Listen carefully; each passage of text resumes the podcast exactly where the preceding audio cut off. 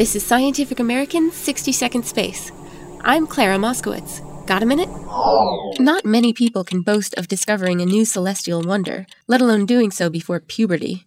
But 10 year old Nathan Gray of Nova Scotia has done just that. Gray is officially the youngest person ever to identify a new supernova. Gray, with the help of his father, used the local Abbey Ridge Observatory to spot the exploding star on October 30th. His find was confirmed as a bona fide supernova last week by Italian astronomers. They took spectroscopic measurements that showed the newfound object had the wavelength signatures of a supernova. Supernovas happen when giant stars run out of fuel for nuclear fusion and collapse in on themselves. The resulting giant explosions are so bright they are visible from distant galaxies. Nathan Gray found his supernova in the constellation of Draco, where he noticed a new bright star that hadn't been there in older images.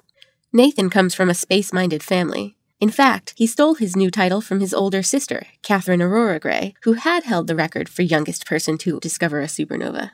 Looks like the family has multiple young stars. Thanks for the minute.